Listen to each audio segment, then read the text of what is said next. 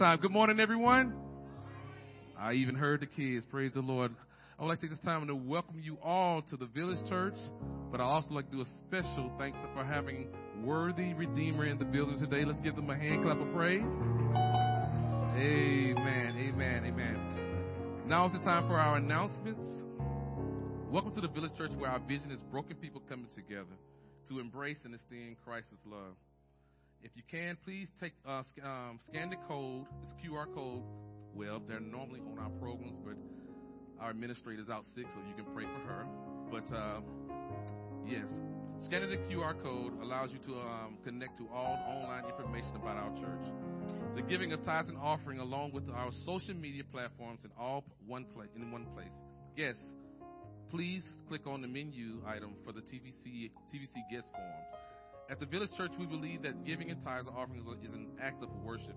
You may give to the vision and the mission of the church online, or in the back of the church, you may mail a check to our address, 2103 Virginia Boulevard, Huntsville, Alabama 35811. Thank you so much. These are your announcements. Please govern yourselves accordingly.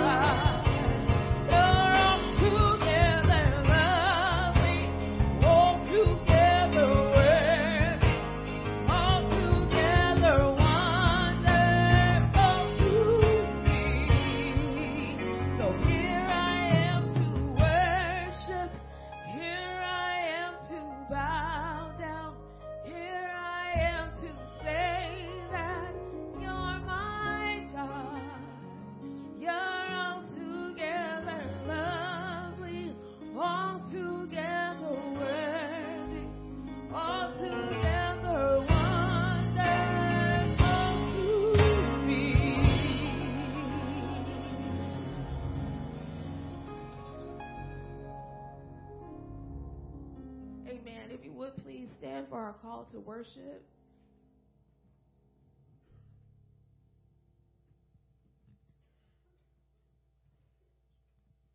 Our call to worship this morning is from Psalm um, 24, verses 7 through 10. Please join with me where it notes people and all. Lift up your heads, O gates, and be lifted up, O ancient doors, that the King of glory may come in. Who is this King of glory? The Lord strong and mighty the Lord mighty in battle. Lift up your heads, O gates, and lift them up, O ancient doors, that the King of glory may come in. Who is this King of glory? The Lord of hosts. He is the King of glory. Amen.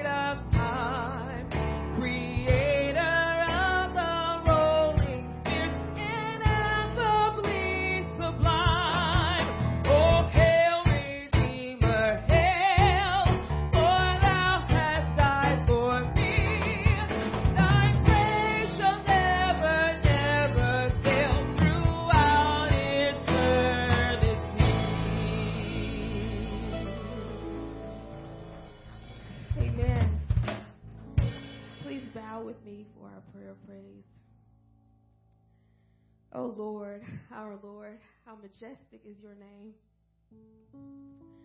King of kings, Lord of lords, we have come into this place to praise you, to glorify you, to crown you with many crowns because you are worthy of that and then some. We don't have enough words to praise you. We don't have, we just don't have enough. We don't have uh, adequate language to describe how majestic and wonderful and lovely and gracious and kind and beautiful and fantastic and awesome and awful and loving and divine and holy and pure and just and righteous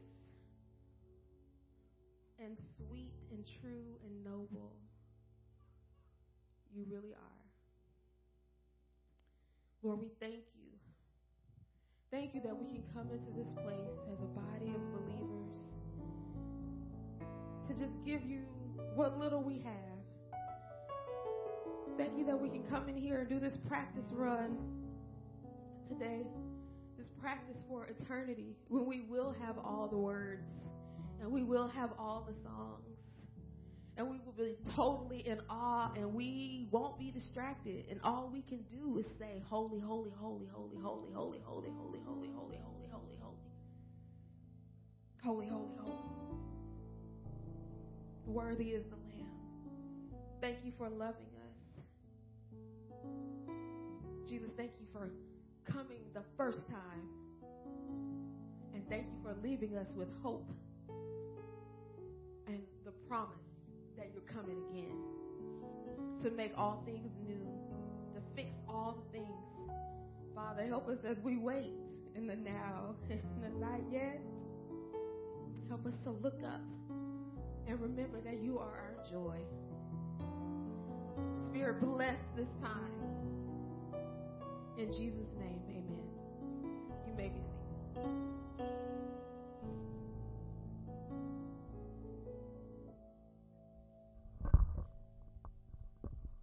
Morning, family.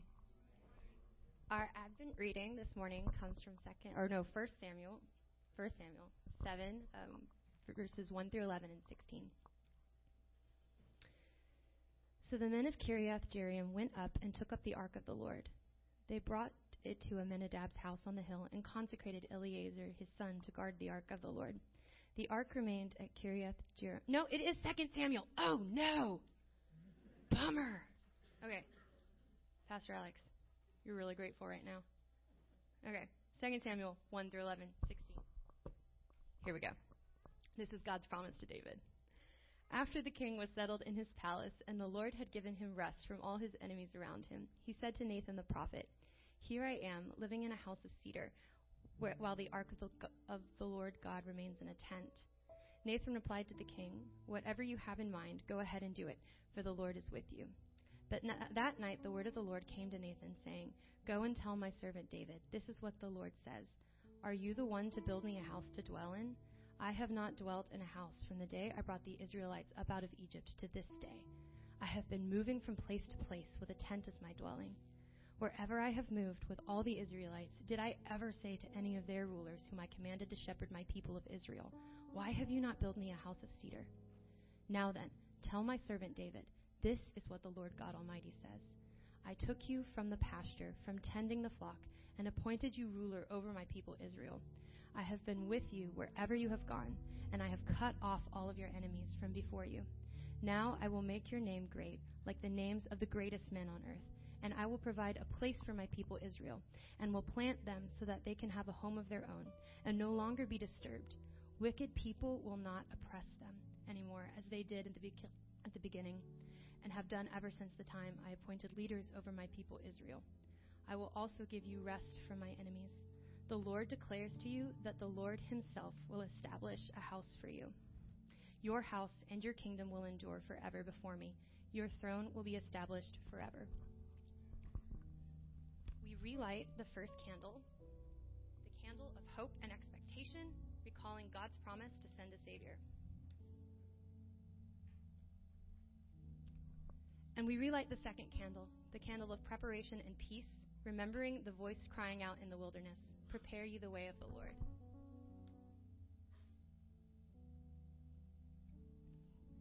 We relight the pink candle of proclamation and joy, reflecting on the joy that the shepherds felt at the birth of Jesus.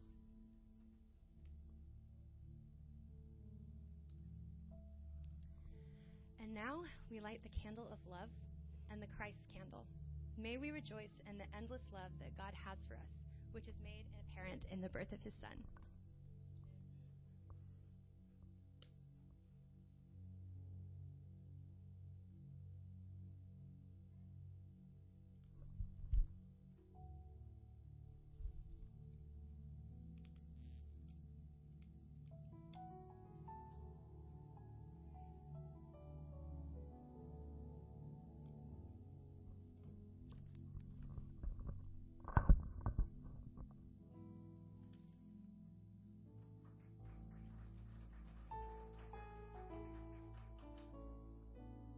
Please stand with me.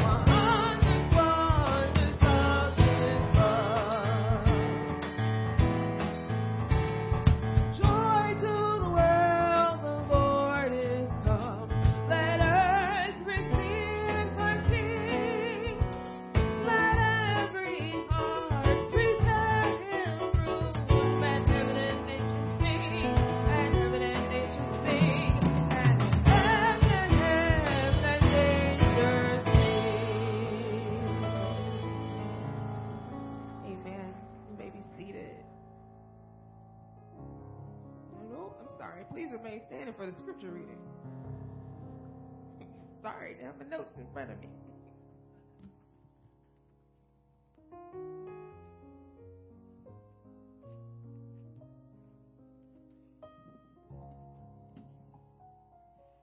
Good morning, everybody. Our scripture reading today comes from John 10, verses 1 through 18. The words of Jesus. Truly, truly, I say to you, he who does not enter by the door into the fold of the, the, sheep, but climbs up some other way, he is a thief and a robber. But he who enters by the door is a shepherd of the sheep. To him the doorkeeper opens, and the sheep hear his voice, and he calls his own sheep by name and leads them out. When he puts forth all his own, he goes ahead of them, and the sheep follow him because they know his voice. A stranger they simply will not follow, but will flee from him because they do not know the voice of strangers. This figure of speech Jesus spoke to them, but they did not understand what those things were which he had been saying to them. So, Jesus said to them again, Truly, truly, I say to you, I am the door of the sheep. All who come before me are thieves and robbers, but the sheep did not hear them. I am the door. If anyone enters through me, he will be saved and will go in and out and find pasture. The thief comes only to steal and kill and destroy. I came that they may have life and have it abundantly. I am the good shepherd. The good shepherd lays down his life for the sheep. He who is a hired hand and not a shepherd, who is not the owner of the sheep, sees the wolf coming and leaves the sheep and flees, and the wolf snatches them and scatters them. He flees because he is a hired hand and is not concerned about the sheep. I am the good shepherd, and I know my own, and my own know me, even as the Father knows me, and I know the Father, and I lay down my life for the sheep. I have other sheep which are not of this fold. I must bring them also, and they will hear my voice, and they will become one flock with one shepherd. For this reason, the Father loves me because I lay down my life so that I may take it again. No one has taken it away from me, but I lay it down on my own initiative. I have authority to lay it down, and I have authority to take it up again. This commandment I received from my Father. This is the Word of God. You may be seated.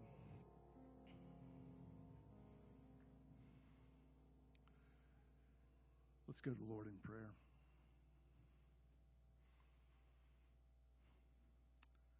Oh, Jesus, I just thank you for who you are, for your life and for your death, that you invoke the name I am and no one else other than God can use that name. Thank you, Jesus, that you're the door, that you're the way for us to God. And thank you that you're the great shepherd, that you lead us into that door and guide us and direct us in all things. Jesus, we just remember that in the beginning was the Word and that's you. You were with God, you were God in the beginning. All things came into being through you, and nothing that has come into being came into being apart from you. You are the light of the world. The light shines in the darkness, but the darkness does not understand it and cannot overcome it. Lord Jesus, we thank you that you were the Word. You are the Word. And you became flesh for us.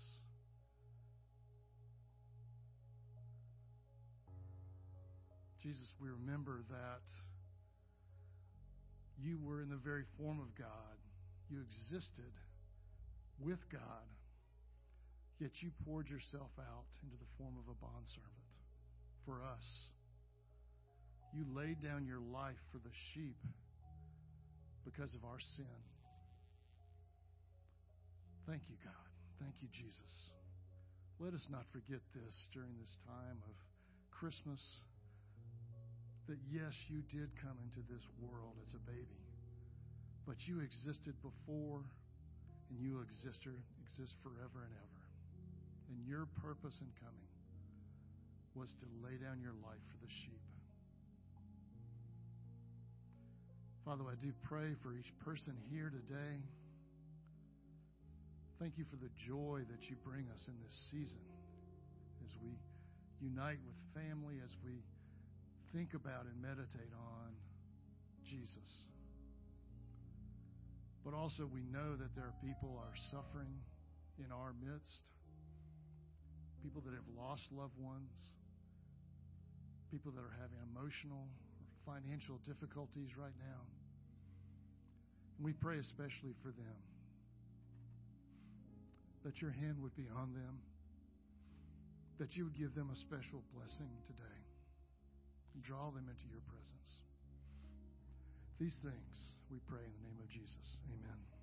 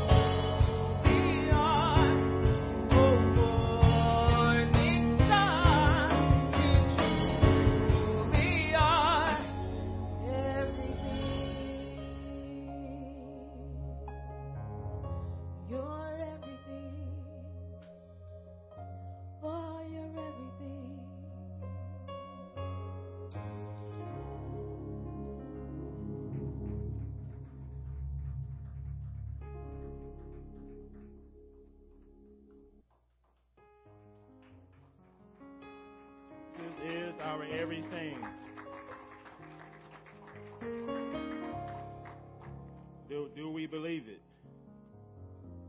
We can sing it, we can read about it, but do we actually believe Jesus is our everything? Good morning, TVC saints and guests. Thank y'all for joining us on this Christmas Eve Sunday. And a special welcome to our brothers and sisters from Word the Redeemer Church. We're glad to have you all with us today. So thank y'all for joining us. This is the fourth Sunday of Advent. And remember, Advent means coming. During Advent, Christmas, during Advent, Christians around the world celebrate Jesus' first coming and anticipate his second coming. So we celebrate and we also anticipate. We're going to do that today by looking at another I am statement from Jesus. It's found in John chapter 10, verses 1 through 10. Just John chapter 10, verses 1 through 10. The title of this sermon is The Door. The Door. Jesus is the door. He's born into this world as the door. But do y'all believe it? Please pray with and for me. Holy Spirit, as we come to the preaching of the word, will you please continue to minister to our hearts and to our minds? Will you please grant us the, the understanding that we need? You know the things that we're facing. You know the things that we've been dealing with this week. I pray that each of us will receive from this message the things that we need to receive the encouragement, the correction, whatever we need today from the Word of God. I pray that you will supernaturally do it in and through us. It's in Christ's wonderful name I pray.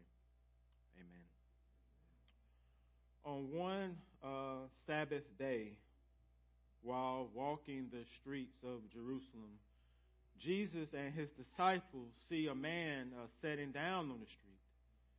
And they notice a few things about this man as they get closer and closer to him. They, they see that, that he's begging other people for assistance. And, and they see his blindness. In fact, this man was born blind, blind from birth. And do, what do, and do y'all know what that would mean for this particular man? He's utterly dependent upon others for help. He has never seen the sunset, has never seen his parents' face. I want each of you to close your eyes for a moment. Just for one moment, close your eyes. Everything's dark, right? And that's how this man has been navigating his life in complete darkness. You can open your eyes now. Jesus sees this, this image bearer sitting on the side of the road, blind and, and begging. He, he sees him and he doesn't just pass him by. No, Jesus, he does something about this man's physical condition. He does something for him uh, for God's glory. The man is completely healed of his blindness by Christ. A miracle is performed on the streets of Jerusalem on the Sabbath day. And then word begins to spread about this healed man. And, and soon he is brought before some of the religious leaders of the day. And he shares with them how this man healed him of his blindness. But these leaders refused to believe the blind man's testimony. And eventually they had enough of him and they kicked him out of their presence in this situation, it, leads Jesus into another confrontation with these religious leaders. And, and so, who are these leaders? They are the Pharisees. The Pharisees. And our sermon text today is Jesus' response to their actions in John chapter 9. He uses a figure of speech in, in verses 1 through 5. It's a, it's a metaphor taken from everyday life. It's a metaphor taken from shepherding life. And Jesus plans to make a strong contrast between himself and the Pharisees. A clear distinction between him and the religious leaders of the day. What is a sheep pen? Does anyone know what a sheep pen is? I can't hear you. Do what? Yes, thank you. Whoever said that. A sheep pen is a roofless and doorless enclosure in the open country in which flocks are herded into at night. It's a round stone structure built by piling stones on top of each other. And these were common structures all around the first century in which Jesus was doing ministry. And one scholar writes, uh, the herd that arrives at that first are free to shelter by night in one of these freestanding stone structures with no roofs or doors. The only vulnerable spot once the sheep are inside the sheepfold is the entrance. It's, at, it's across the entranceway. You see, this doorless entranceway is the right way to enter and to exit the sheep pen. A shepherd always enters the sheep pen through the front door. Can I get amen, please? And if you're not a shepherd, anyone who isn't a shepherd, they try to sneak into the sheep pen through the back door. If you're at home, do you expect your guests to come through the front door or to try to get in through the back door? The front door. Through the front door. So the person who isn't a shepherd, they're going to try to get in another way, or like climbing over the walls. And, and Jesus says such a person is a thief or a robber. So is Jesus a thief or a shepherd? Is the Pharisees, are they shepherds or thieves? Who enters the sheep pen through the front door, and who would enter the sheep pen through the back door? So remember the contrast that, that Jesus is, is making in here in the shepherding metaphor. So he begins the metaphor with a double truly, truly, which is a statement that lets the, the Pharisees know, hey, the words I'm getting ready to say are very important. So put it this way when your parents call you by your full government name, is that ever a good thing? It's a problem. Alexander Myron Shipman, if my mama ever said that, that's a problem. So Jesus is saying, hey, listen up, guys. He says, truly, truly, I, I say to you all, the, the you here is plural, so if Jesus was southern, it would be y'all. So truly, truly, I say to y'all, he who does not enter the sheepfold by the door, but climbs in by another way, that man is a thief and a robber. But he who enters by the door is the shepherd of the sheep. To him the gatekeeper opens. The sheep hear his voice, and he calls his, his sheep by name and leads them out. When he has brought all out his own, he goes before them, and the sheep follow him, for they know his voice. A stranger they will not follow. They will flee from him, for they do not know the voice of strangers. In verse 6, John provides commentary on this metaphor shared with the Pharisees. John says, This figure of speech Jesus spoke used with them, but they did not understand what Jesus was saying. The metaphor is to them and for them, but yet they didn't understand it. So in verses 7 through 18, you know, we're only going to get through verses 7 through 10. I tried, saints, I tried to get through all 18. I just couldn't do it. So in verses 7 through 18, Jesus makes a pivot. He repeats the metaphor in a more explicit way, explaining and expounding on the metaphor, making it clear that He's the good shepherd, not them. He's the right spiritual leader, not them. They're thieves, not Him. The sheep are His, not theirs. So Jesus repeats the metaphor with more details and direct application. He, but he begins by combining the double truly, truly with the emphatic I am statement. And that statement is used twice here in verses 7 and 10. He expounds on verses 1 through 5, particularly on the door metaphor and the doorkeeper metaphor, metaphors. Look at verse 7. He says, Truly, truly, I say to you all, I am the door of the sheep. In the red letters, it would mean, I am the door of the sheep. In the Greek, it would mean, I am the door of the sheep. In your commentaries, it would mean, I am the door of the sheep. There's some things you don't need the commentary for. It's just clear. That's clear. That's to the point. but there's also something new that's not mentioned in the first five verses. The door is mentioned, yes, doorkeeper is mentioned, but nothing is mentioned about an actual person being the door. Jesus is the door that the sheep walk through to enter the sheep pen. And remember, a sheep pen is a roofless, doorless enclosure made of stones. There's really no door, there's no door frame. It's just an entrance way. So, how can Jesus be a door for the sheep? What does it even mean for him to be a door? One biblical scholar writes Our previous discussion on sheep pens emphasized that most enclosures were lacking both a door and a roof. One way to ensure that the sheep remained in the pen, especially overnight, was to have the shepherd lay across the open threshold, thus literally serving as the door. Do y'all know what is happening here? Jesus lays across the open threshold of the sheep pen as both the door and the doorkeeper. He's the way, the truth, and the life. He is the front door. In fact, He is the only door. The only door in is through Jesus. It's unlawful to enter into the sheep pen another way.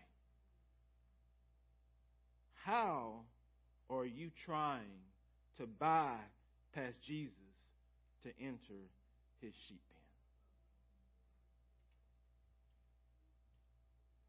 pen? How? How are you trying to get around Jesus while still trying to enjoy his blessings? How about this? Ministry can be used as a way to bypass Jesus. Your leadership in the church can be used as a way to get around him. The same is true for your gifts and talents. It's true for your role within your family and your relationships, on your job, on your sports teams, your dance teams, on your clubs. Let's just be real. None of us want to be sheep. Do you want to be a sheep on your job? Do you want to be? Do you want somebody to call you a sheep on, on your job? Or are you just a sheep? And, think about it. Any group that you're a part of, and anything that you do in this life, when you navigate American culture, do you want? Will you want to walk around with a shirt that says, "I am a sheep"? No, you don't. Why? Because sheep are followers.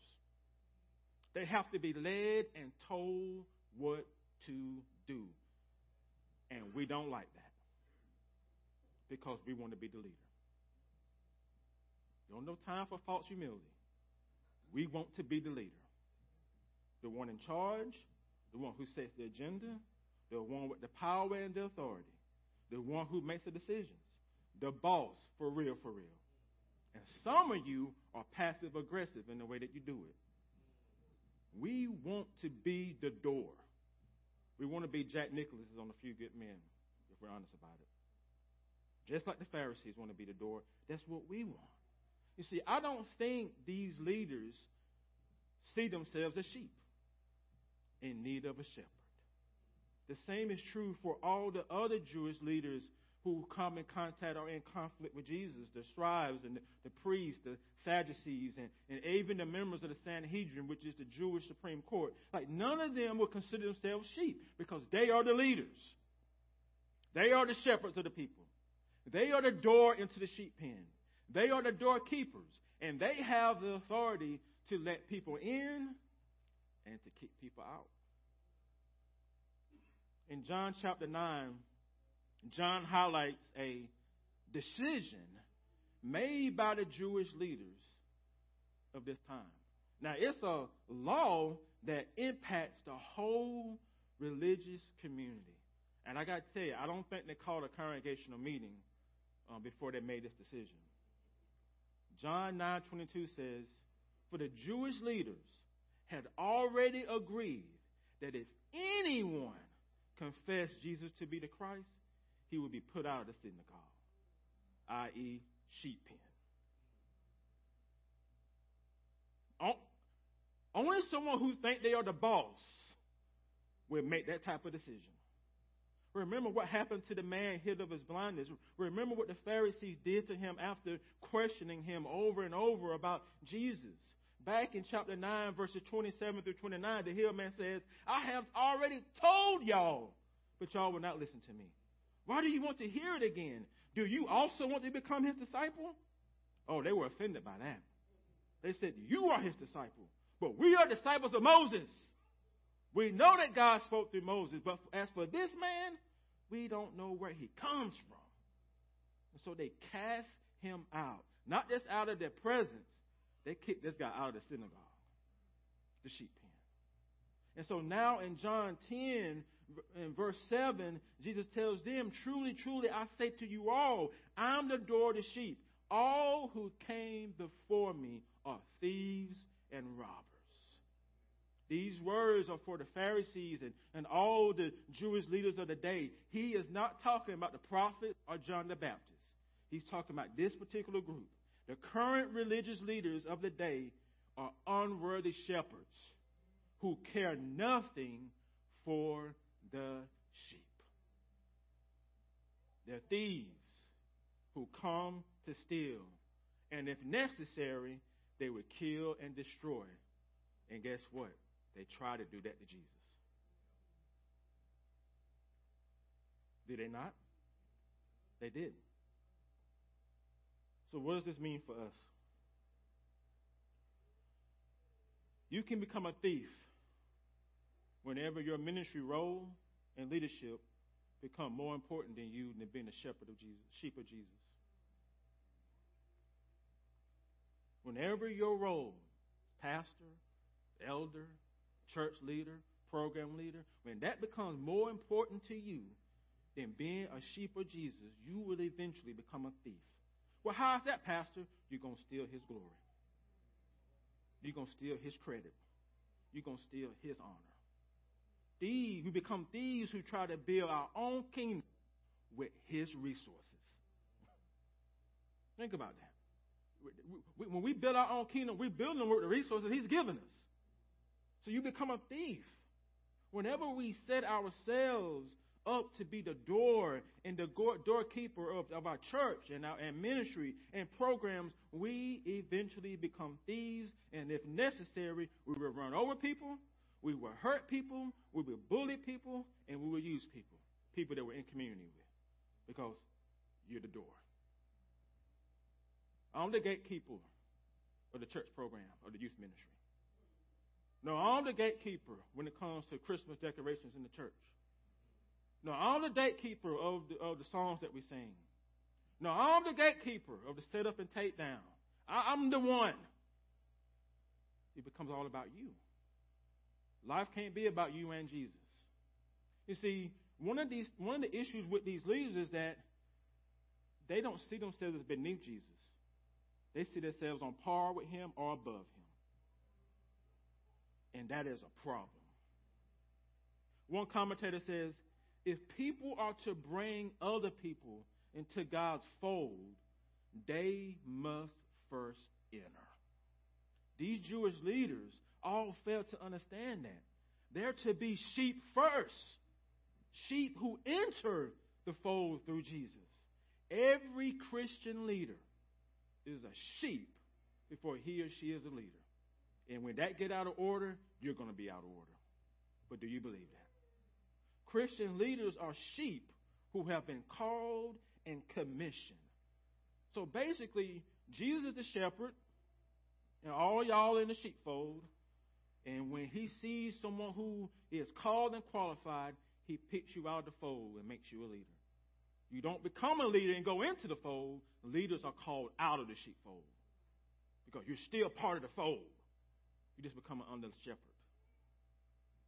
So we would never be the door. I'm sorry to disappoint you. We would never be the door. And we are not the gatekeepers of Christianity. There is only one door. That is Jesus. The Sanhedrin isn't the door. The Pharisees are not the door. The Jewish religious establishment isn't the gatekeepers. Presbyterians aren't the door. The Baptists aren't the door. Elders are not the door. Deacons are not the door. Church staff isn't the door. You can say amen. Women shepherds are not the door. How about this one? Republicans are not the door. Democrats are not the door. America is not the door. Israel is not the door. There's only one door into God's kingdom, and his name is Jesus, period. Not Jesus and, not Jesus and this, it's Jesus, period. For he says, I am the door. He didn't add sheep this time. He just says, I am the door, period. Complete sentence. For anyone who enters by me, he will be saved and will go in and out and find pasture. I have come that they may have life and have it abundantly. Jesus lays across the open threshold of the sheep pen as both the door and the doorkeeper. And he doesn't restrict access. He has said, I welcome anyone and everyone to come and enter through me. That's what Christmas is about. Everyone who comes through me will be saved. That phrase will be saved in the Greek is a future tense in the Greek. It means that it, it will happen. It will come to pass. People who enter by Jesus will be saved by Jesus. That is a promise. It's going to happen without a shadow of a doubt. It is a guarantee. Yes, okay. this phrase will be saved is also passive. But what's, what's special about that? Those who enter are not saving themselves, they are being saved. That's a divine passive in the Greek. They are being saved. So if you try to enter by someone else, by your own goodness, by your own performance, your own productivity, you ain't getting in. You are only saved if you enter by Jesus. He rescues, He delivers, He makes you safe, He makes you a shepherd. He alone has paid the price for all your sins. And so to enter by Jesus means you got to have saving faith in Him. Okay? You got to have saving faith in Him. Not just knowing the Christmas story. It's more than just knowing it. It means you got to surrender. You got to rest. You got to trust and depend upon Him alone for your salvation. But do we and will we? When did Jesus heal the blind man in John chapter 9? On what day did he perform that miracle? The Sabbath day. the Sabbath day. One Christian scholar writes The Sabbath stories in the gospel have been treated as examples of Jewish legalism versus Christian freedom.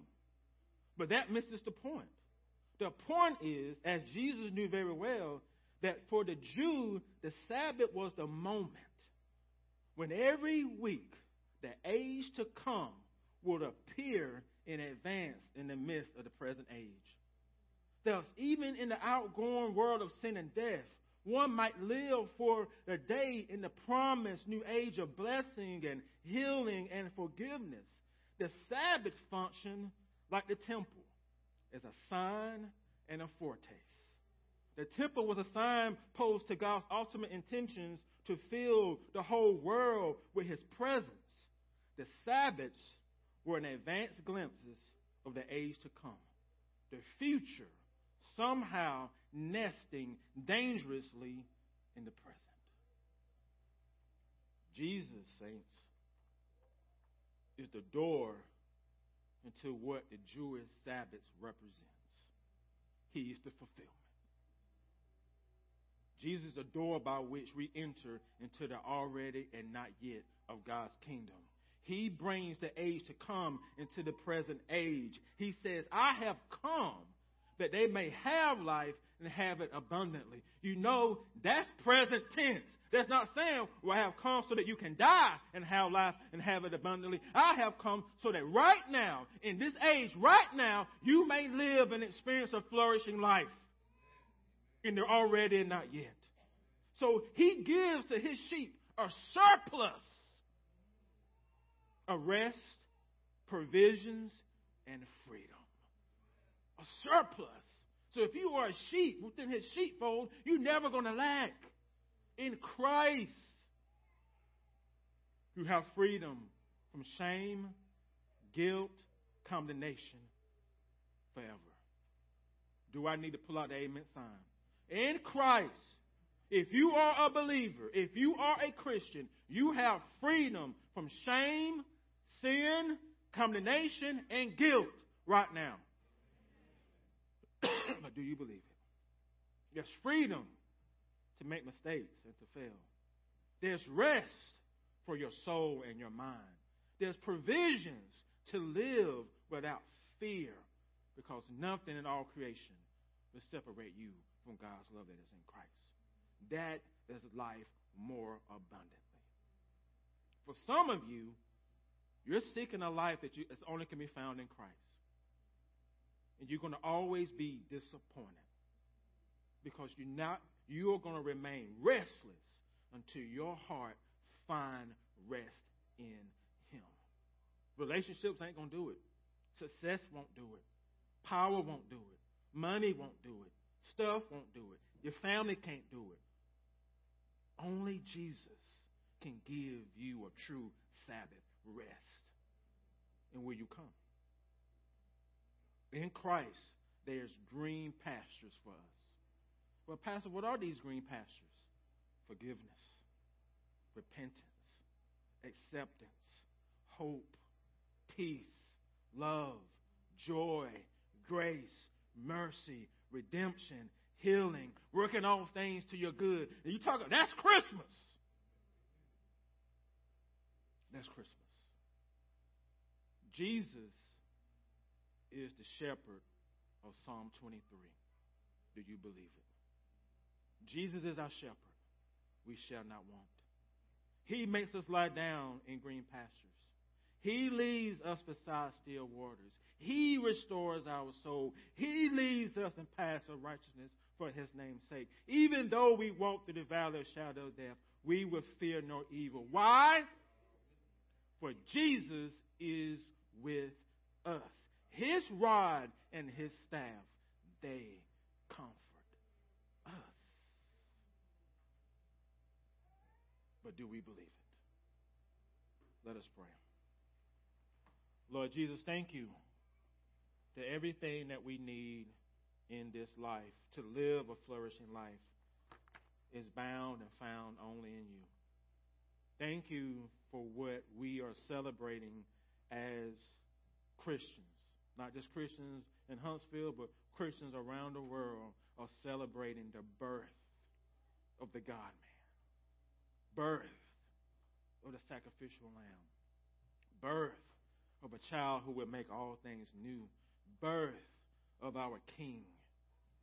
So, in the midst of all the celebrations, the eatings, and the gifts, help us not to lose sight of the greatest gift that that could ever be given to us is Jesus. Because it's through his life, death, and resurrection that we actually have life and have it more abundantly. It's in his name that I pray. Amen. Will you please stand, saints, as we close our service?